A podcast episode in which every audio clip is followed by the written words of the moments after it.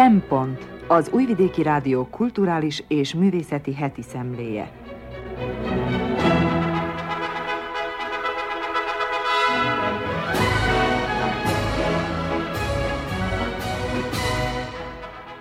Jó napot kívánok! Köszöntöm az Újvidéki Rádió hallgatóit. A mikrofonnál Krnács Erika, a Szempont mai szerkesztője. Egy kis ízelítő kínálatunkból. Műsorunkat Losoncalpár eszmefuttatásával kezdjük, aki azt mondja, hogy Fenyvesi Otto költészete csúcsdiagnózis a folyamatos jelenről. Így az ünnep közelettével elgondolkodunk azon, hogyan segítsünk másokon jól. Gruig Zsuzsát halljuk. A füves könyvek is előkerülnek ilyenkor. Csík Mónika osztja meg velünk gondolatait. Gobi Fehér Gyula arra hívja fel a figyelmet heti jegyzetében, hogy a műszaki fejlődés átalakítja egész világunkat. Ebből adódóan létezik egy új tudás. Tartsanak velünk!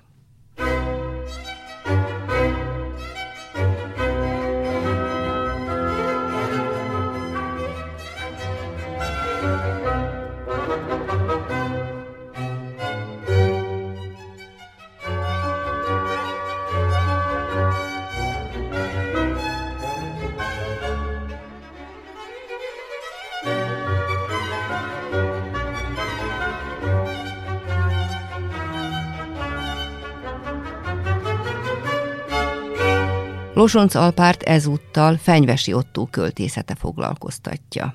Egykori szerkesztő és bajtársam Fenyvesi Ottó könyvet jelentetett meg, Paloznak Overdrive címmel a budapesti Szkolár kiadó gondozásában. Ehelyütt lamentáltam már annak okán, hogy nemzedékem költői voltak éppen alább hagytak a verseléssel, No, a költészet mindig kivételes szerepet játszott a szimpozionista világlátásban. Az okok keresése messzire vezetne bennünket, az elfáradás és kimerültség nem csak pszichológiai tényezőknek bizonyulnak, hanem társadalmi fejlemények kivetülései is. Viszont Fenyvesi Otto üdítő kivételnek számít, álhatatos írásművészetet tovább viszi, fenntartja és szinte gondozza a szimpozionis törekséget. Persze a fenyvesi legendáriumhoz hozzá tartozik a költőnek a rockzenéhez, a boldog-szomorú blueshoz való szoros kapcsolatának emlegetése, valamint azon tény ismételt rögzítése, hogy a szerző hol zenei szerkesztő, hol lemezlovas volt. Mindezt egyébként felidézi maga a könyvében is, amely amúgy is bővelkedik önéletrajzi elemek stilizálásában. Ráadásul ezen verses kötet meg annyi rekapitulációs elemet is tartalmaz, úgyhogy aki tanulmányozni kívánja fenyvesi költészet logikáját, nem mulaszthatja el, hogy belemélyedjen a kötetbe. Mégis amennyiben a rockzene világát, a vonatkozó világtapasztalatot hozom szóba, akkor érdemes szóba hozni, hogy szó sincs itt valamilyen exaltált, harsogó megnyilatkozásokról, amit a klisészerűen elképzelt lemezlovas színpadi megjelenéséhez szokás kötni.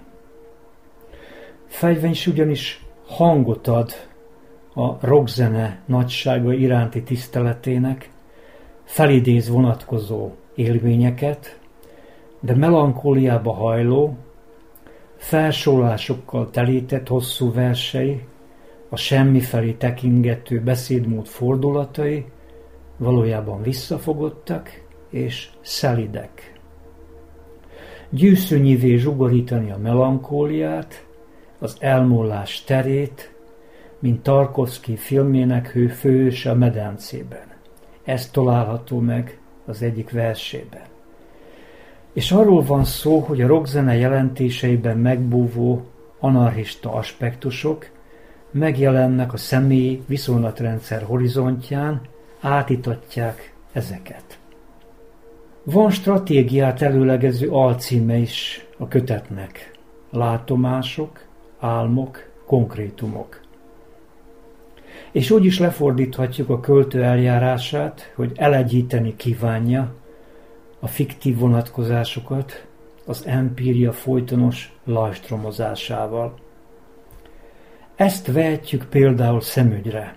Nem olvastuk Foucault meg Baudrillardt, nem tudtuk, hogy a realitás a fantázia összjátékából áll össze, hogy a világ sajátos változata, másolata így áll elő.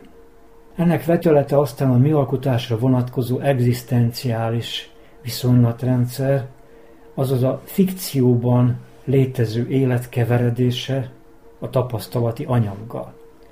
Így a kötetnyitó versben, amely a Klorofil és Minimum címet viseli, az egykori Jugoszláviában zajló élet pergését az akkori létező, virágzó képregénybe helyezi.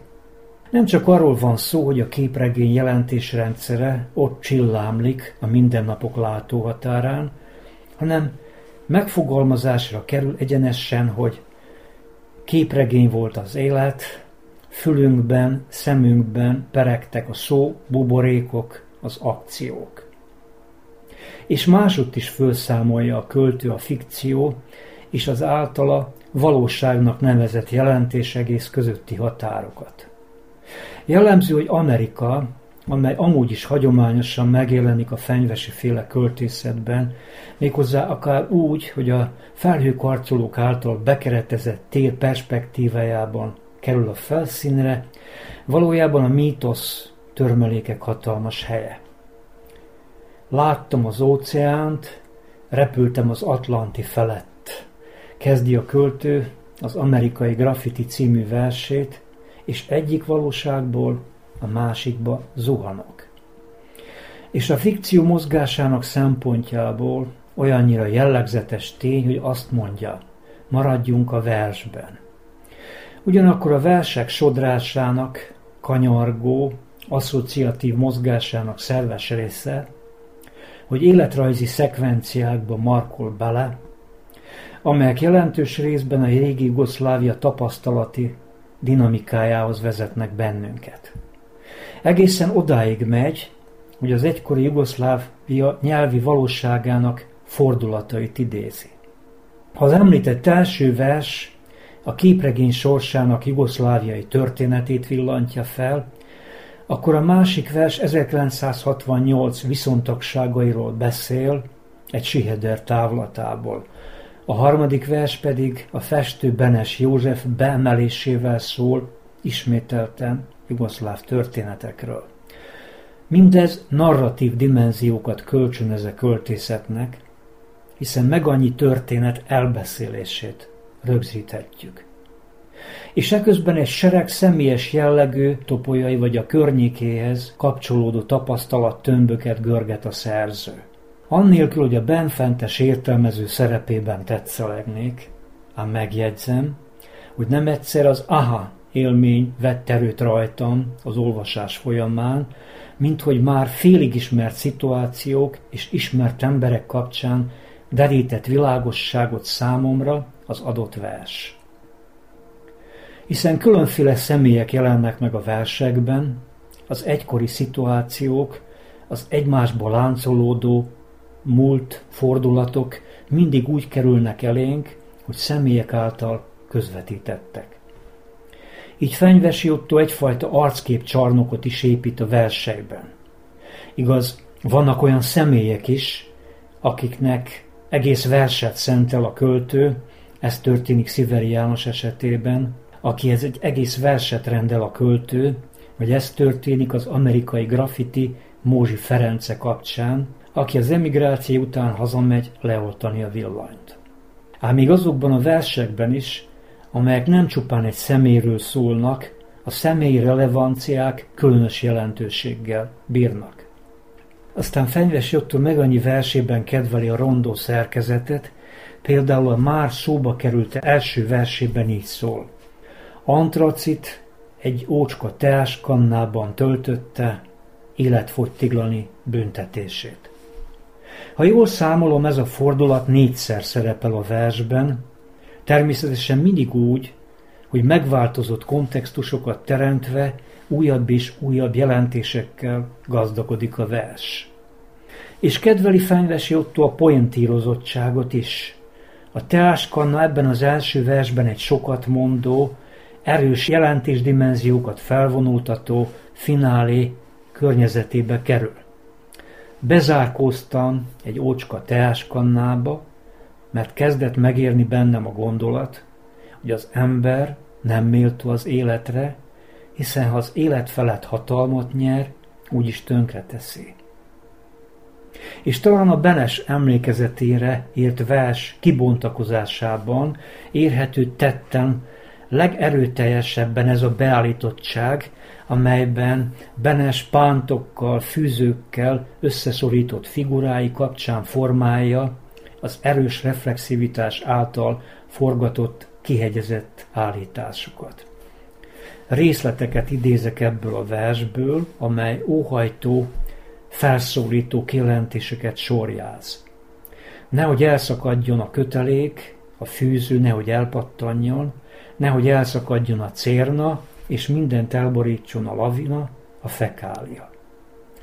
Jugoszlávia kapcsán persze nem harmonisztikus képeket idéz, alkalomattán csendes bírálatot is megfogalmaz, noha a rokra, képregényre, a vizuális paradicsomra mégiscsak jugoszláv távlatból lehetett nézni.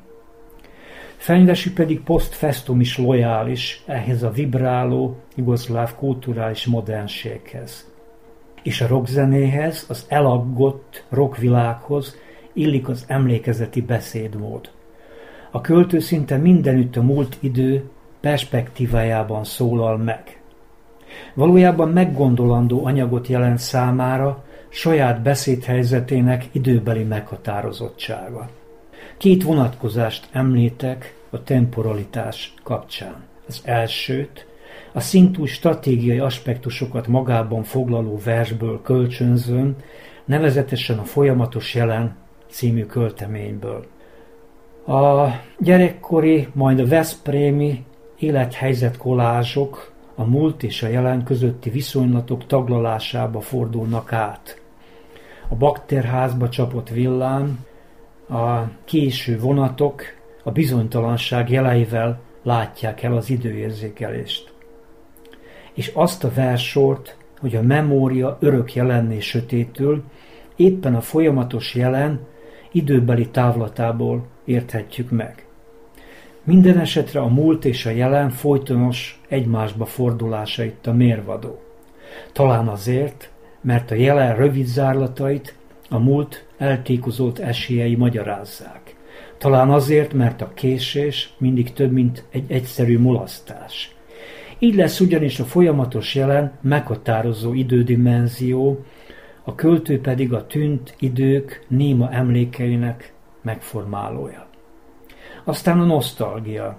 Fenyvesi rokra támaszkodó emlékezet lírája szükségszerűen nekiütközik a nosztalgia kérdésének, sőt, mi több, számára a nosztalgia is az időérzékelés egzisztenciális kérdése.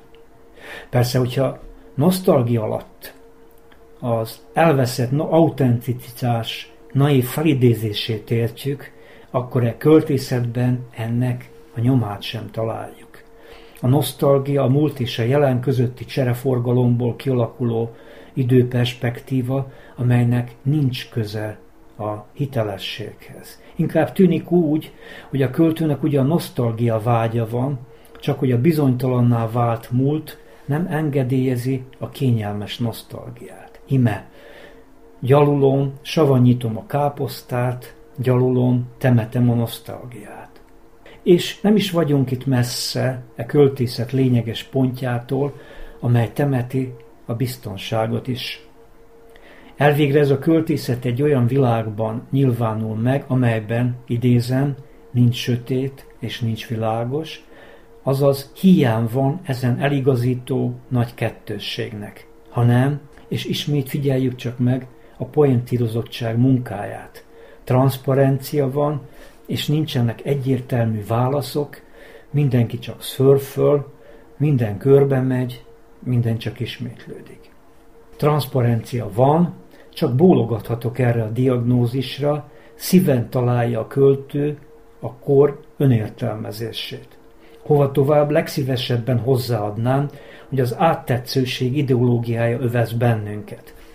Mindenütt az áttetszőség normáját szajkózzák, ám ezzel egy tapottat sem kerülünk közelebb a lényekhez. Azaz, ahogy a versben olvassuk, hiába igazítjuk a programokat, frissítjük a szoftvereket, mégiscsak temetni kell mind a nosztalgiát, mind a reményt, amelyből amúgy is kevés adódik. És hadd legyen ez a fenyvesi költészet csúcs diagnózisa a jelenről, azaz a folyamatos jelenről, hogy még egyszer őt idézzem.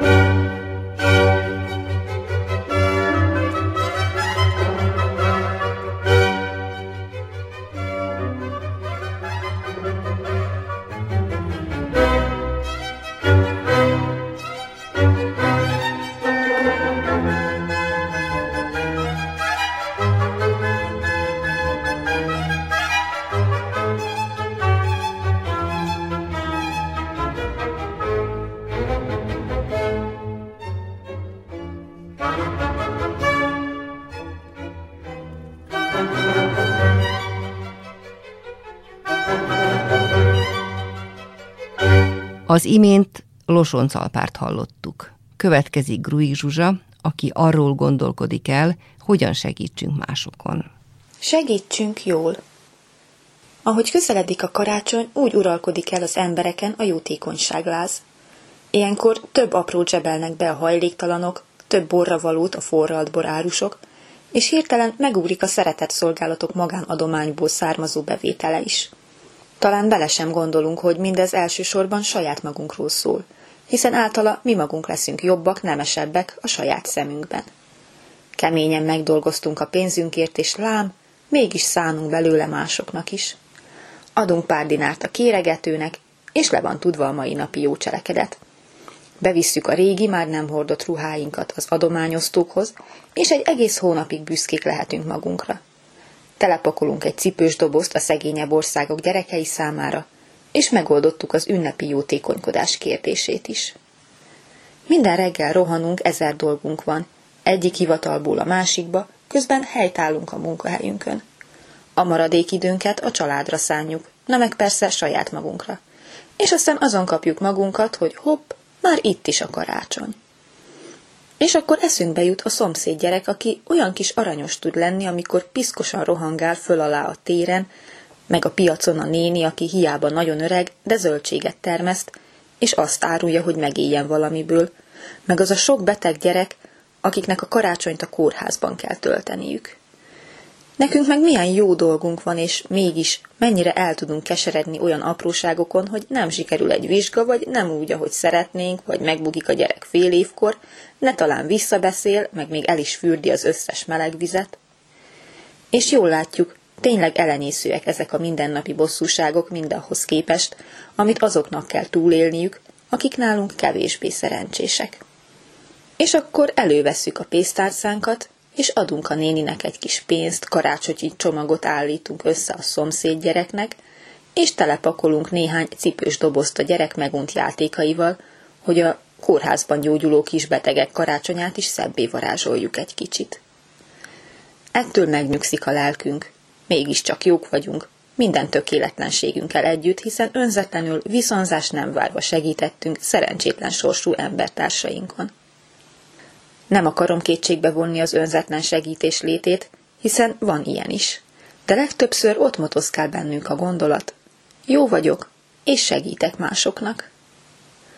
Szeretjük magunkat úgy látni, hogy mások érdekeit tartjuk szem előtt, és önzetlenül segítünk nekik, ennek pedig a karácsonyi jótékonykodás egy nagyszerű módja.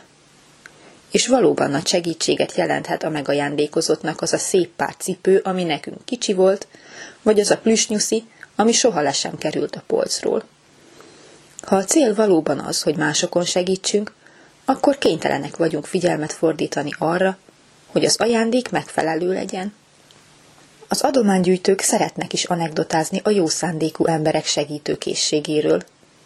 Az emberek ugyanis hajlamosak azt hinni, hogy akinek kevés van, vagy éppen semmije sincs, az szó szerint bárminek örülni fog.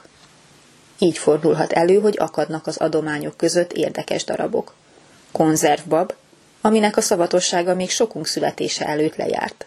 Ruhadarab, ami annyira szétszakadozott már, hogy megállapíthatatlan pontosan micsoda is. Játékszer, ami még a macskái vagy a kutyái lehetett nem is olyan régen. Alig használt néhány évvel ezelőtti dátumot viselő határidőnaplók, kitölt hegyű színes ceruzák. Ha már adunk, adjunk jól. Olyasmit, amire szükség van, vagy legalábbis használható valamire. A használhatatlan könyöradományoknak úgysem örül senki. Ahogy annak sem, ha a decemberi ünnepi hangulat elcsendesedése után már eszünkbe sem jutnak azok az emberek, akiknek a boldogságát karácsonykor még olyan fontosnak tartottuk. Pedig januárban még javában tombol a tél, és bár a karácsonyra kapott cipő nagyon jól jött a gyereknek, de ettől még nem lesz fűtés az idén. A segítés sokkal többet jelent az adakozásnál. Szinte az élet minden területére kiterjedten ott vannak a civil szervezetek, akik komoly segítséget igyekeznek nyújtani azoknak, akiknek erre szükségük van. Például nem csak összeszedik a régi, megunt játékokat a szegény gyerekek számára, hanem játszóházat rendeznek, ahol szerepet kap a kreativitás, az alkotás, és legfőképpen maga a játék. Arról nem is beszélve, hogy a szülő így nyer magának pár órát, és végre nyugodtan ledülhet pihenni. Ami kisgyerekes szülőknek igencsak nagy ajándék. A beteg gyerekeknek sem csak karácsonykor van szükségük arra, hogy valaki földobja a napjukat a kórházban. Sokuknak pedig egyszerűen csak pénz kell, hogy meggyógyulhassanak. Tudni kell jól segíteni. Azt nyújtani, amire a másiknak szüksége van. De honnan tudhatnánk, mire van szüksége? Az ő élete, nyilvánvalóan ő érzi a legjobban, hogy mi hiányzik neki. Nekünk csak annyi a dolgunk, hogy megkérdezzük tőle, és komolyan vegyük, amit mond. Először akár meg is ijedhetünk.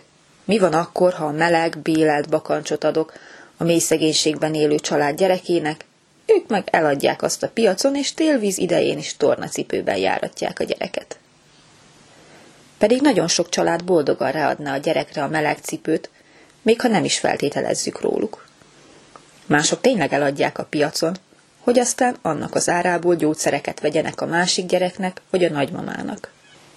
És igen, vannak, akik inkább cigarettára vagy alkoholra költik majd az árát, de nem miattuk kellene megfosztani mindenki mást is attól, hogy örülhessen az ajándékainknak.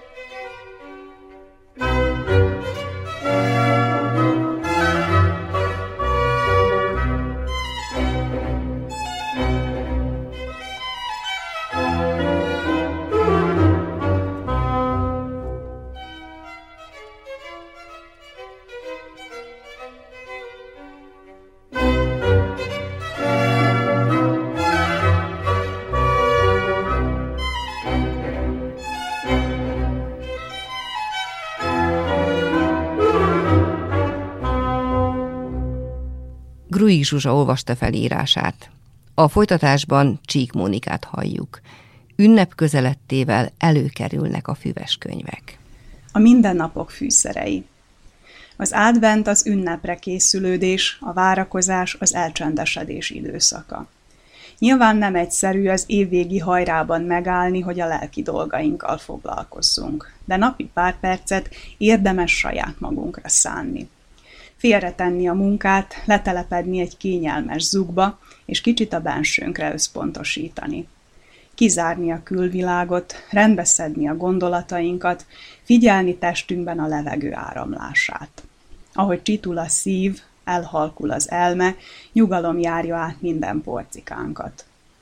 Hallgathatunk közben kellemes zenét, elolvashatunk pár sort kedvenc könyvünkből, esetleg kereshetünk olyan lejegyzett gondolatokat, amelyeket önmagunkénak érzünk. A közösségi oldalakon ilyen tájt decemberben elszaporodnak az olyasféle idézetek, amelyek a karácsonyi ünnepkörhöz, illetve úgy általában véve a lelkiséghez kapcsolódnak. Kereshetünk ezek között is olyan bejegyzést, amely tovább gondolásra késztet, vagy például füves könyvekhez is nyúlhatunk néhány megszívlelendő gondolat reményében. Bár a füves könyvek eredetileg gyógynövények, fűszerszámok, növényhatározószerű gyűjteményei voltak, e név idővel kiterjedt mindenféle hasznos tudnivalóra, életbölcseleti, önismereti és tanítómesteri jó tanácsra, intelemre, még olvasmányok jegyzékére is. A modern füves könyv a megőrzésre érdemes gondolatok tárháza. Több ilyen mű született már mind magyar nyelvterületen, mind külföldön, amelyek jó része fordításban is elérhető. A magyar szerzők közül mindenképpen említést érdemelnek a Sándorok, azaz Márai Sándor és Vörös Sándor füves könyvei. Vörös Sándor Füves könyv című posztumusz kötete ízelítő a költő gondolati verseiből és eszéiből. Olvashatunk egy önyszemek révén például arról, hogy az ember legfontosabb képessége a szeretetre és a szépségre való fogékonyság. Arról is, hogy a boldogság nem csupán állapot, hanem ráhangolódás a külső és belső világ folytonosan mozgó és változó természetére. Aztán annak tudatosításáról is olvashatunk benne, hogy mi érdemes a figyelmünkre és mi nem és hogy mit ad nekünk a folytonos külső-belső változás, és arról is, hogy a fontoskodásnál fontosabb a nyugalom és a béke. Márai Sándor füves könyvének rövid eszmefuttatásait a szerző maga írta és rendezte kötetbe, életbölcseleti és társadalmi észrevételeiről, az általa helyesnek és helytelennek tartott viselkedésről. Miként az ajánlóban megfogalmazza, idézet. Olyasféle lesz hát ez a könyv, mint a régi füves könyvek, melyek egyszerű példákkal akartak felelni a kérdésekre, mit is kell tenni, ha valakinek a szíve fáj, vagy elhagyta az Isten. Idézet vége. Nem eszmékről és hősökről beszél tehát bennük Márai, hanem arról, aminek köze van az emberhez. Tanulva akarja tanítani embertársait tanulva a régiektől, a könyvekből, azokon keresztül az emberi szívből, az égi jelekből. Elemi ismereteket kívánt közvetíteni az emberi élet alapigazságait illetően. Mindezen mozzanatok alapja pedig az olvasás. Idézet. Áhítattal, szenvedéllyel, figyelemmel és kérlelhetetlenül olvasni. Az író fecseghet, de te olvas szűkszavúan minden szót egymás után előre és hátra hallgatózva a könyvben, látva a nyomokat, melyek a sűrűbe vezetnek, figyelni a titkos jeladásokra, melyeket a könyv írója talán elmulasztott észlelni, mikor előre haladt műve rengetegében. Tanácsolja Márai az Olvasásról című bejegyzésében, amely azon mód felidézi egy másik nagy író, Ivo Andrich Jelek az út mentén című kötetének egyik bejegyzését. Idézet. Ha jó írókat olvasunk, csodák történnek. Gyakran előfordul, hogy egy-egy mondat elején látván, amint előgomolyog egy-egy gondolat, elbűvölten és megszeppenve megtorpanunk. És hitetlenkedve kérdezzük, lehetséges ez?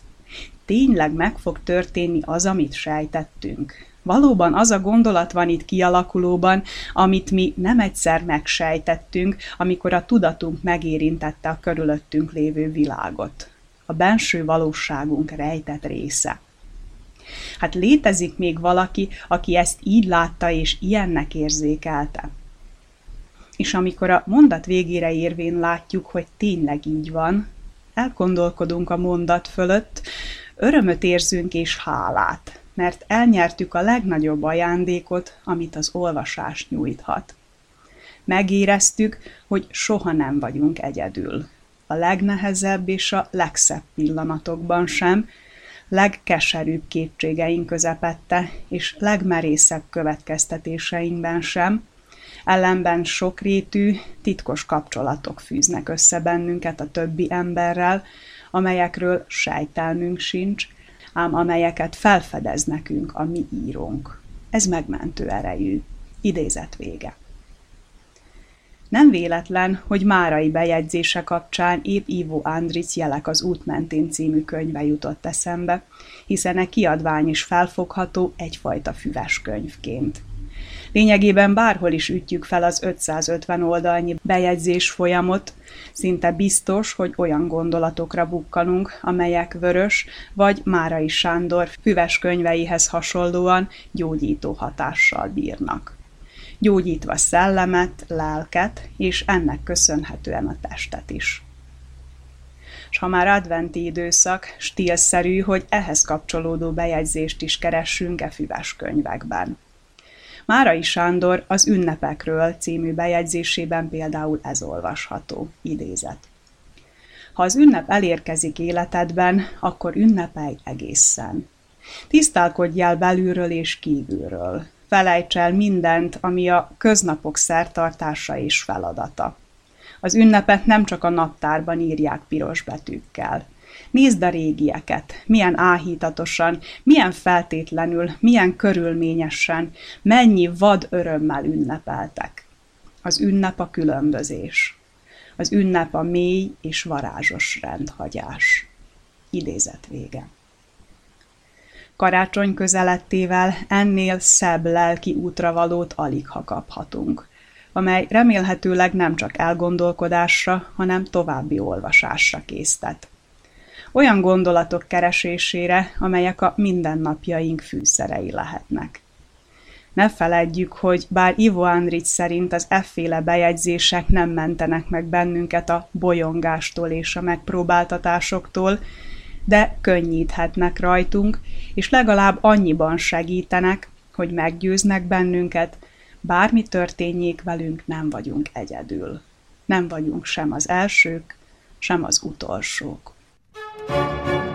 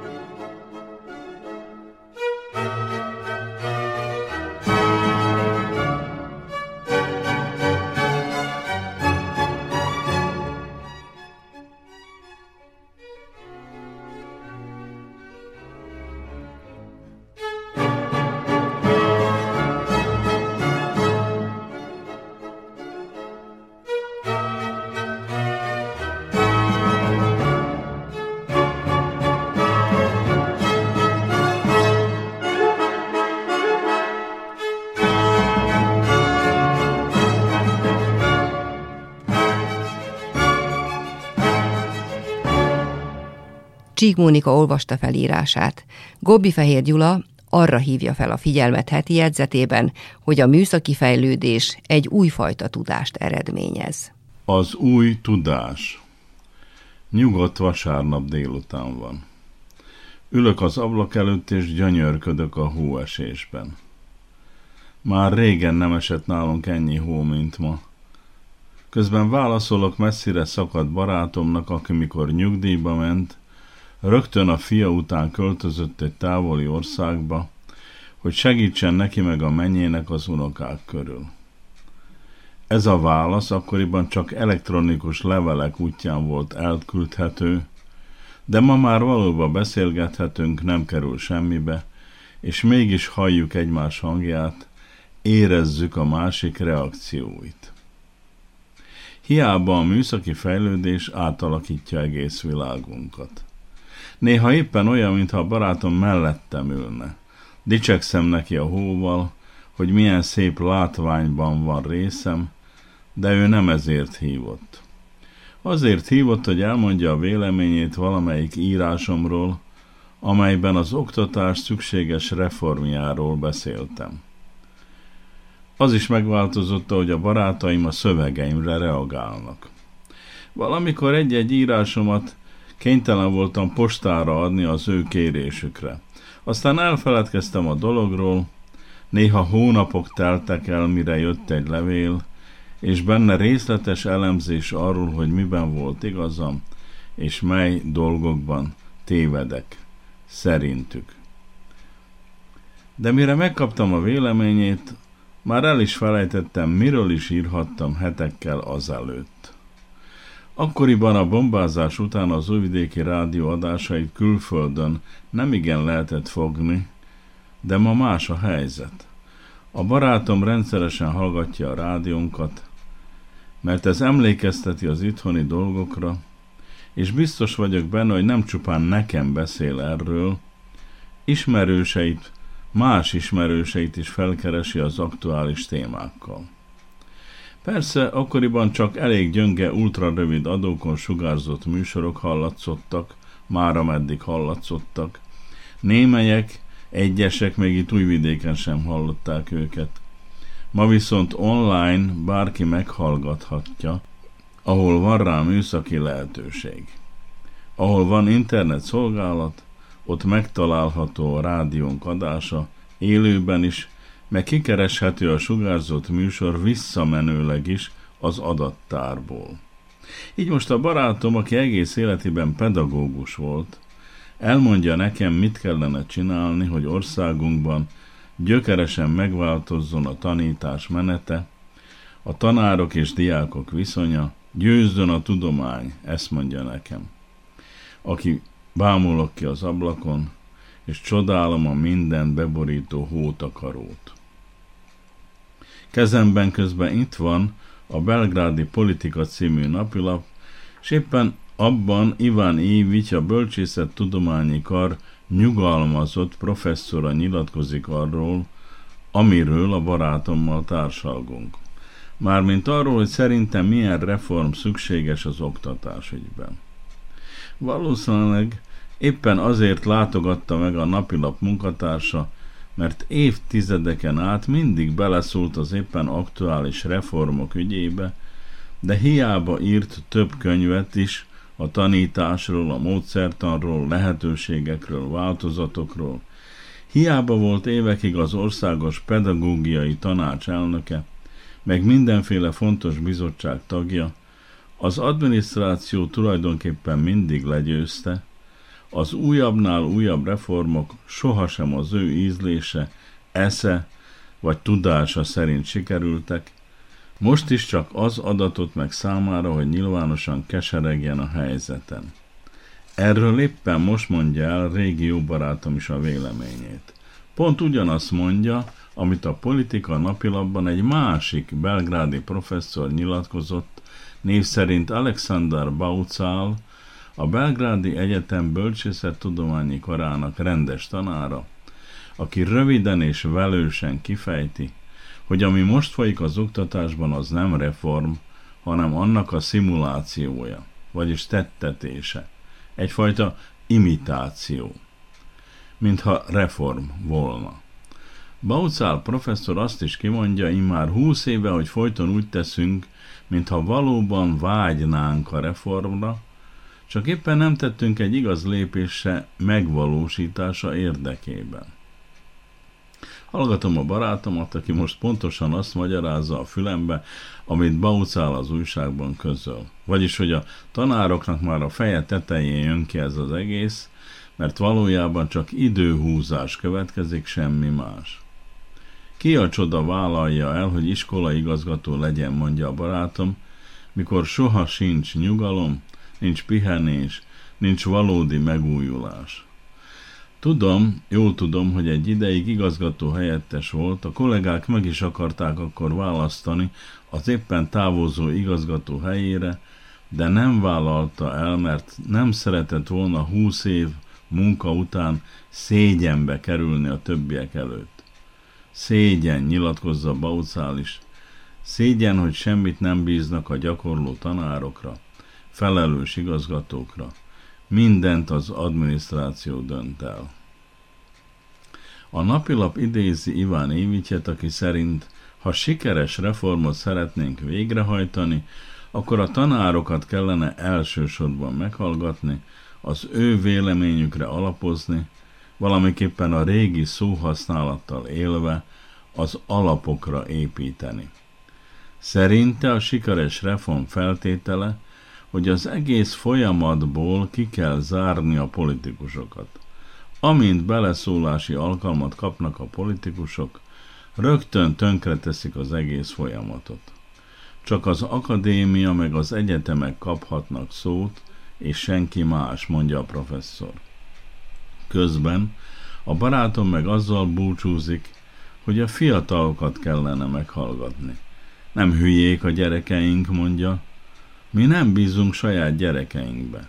Azt kellene megtudni, milyen iskolára vágynak, mert az biztos és hasznos útmutató lenne. Elköszönök tőle, és arra gondolok, hogy hányan állítják, a mai gyerekek butábbak, mint a régiek. Vagyis azt állítják, hogy mi okosabbak vagyunk saját gyerekeinknél. Ebben kételkedem. Őszintén hiszem, hogy a kérdés valójában nem is az, hogy kevesebbet tudnak-e a mostani diákok, hanem az, hogy mást tudnak, mint a régiek. Más tudnak a mi gyerekeink, mint mi. Gondolom, mindenképpen figyelembe kellene vennünk, merre mozdul az új generáció. Nem választhatjuk mindig azt, hogy maradunk az egydimenziós, lassan adaptálható, tankönyv alapú tananyagok repetitív feldolgozásánál. A járványhelyzet okozta most, hogy ettől kénytelen volt elmozdulni az egész iskolarendszer. Le kellene vonni az ebből adódó tapasztalatokat. Ha megmaradunk a hagyományos oktatási formáknál, akkor a tudás elosztás központja továbbra is a tanár, forrása a tankönyv, tevékenységi módja az egyéni tanulás, és eredménye a deklaratív tudás.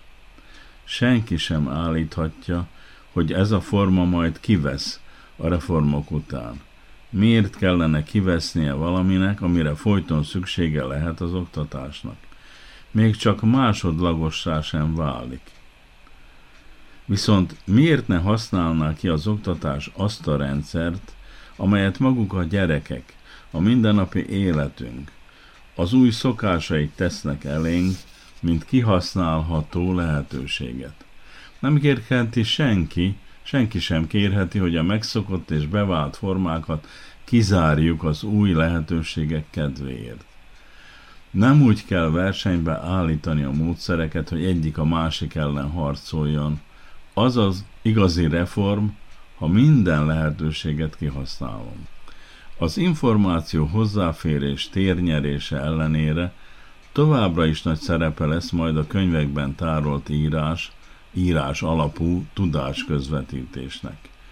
A vizuális tanulás, a szociális háló tapasztalat cseréjére alapuló tudásszerzés, vagy például a szimulációs játék rohamos terjedése ellenére A klasszikus, lineáris olvasás szerepe is fontos marad, sőt úgy gondolom, hogy az internet szabadon letölthető digitális könyvei miatt még talán erősödhet is a szerepe. A mai generációk tevékenysége nyomán szerzett képességek nem lebecsülhetők. Értékeik mások, mint a régiek voltak. Mondom, a gyerekeink tudása más.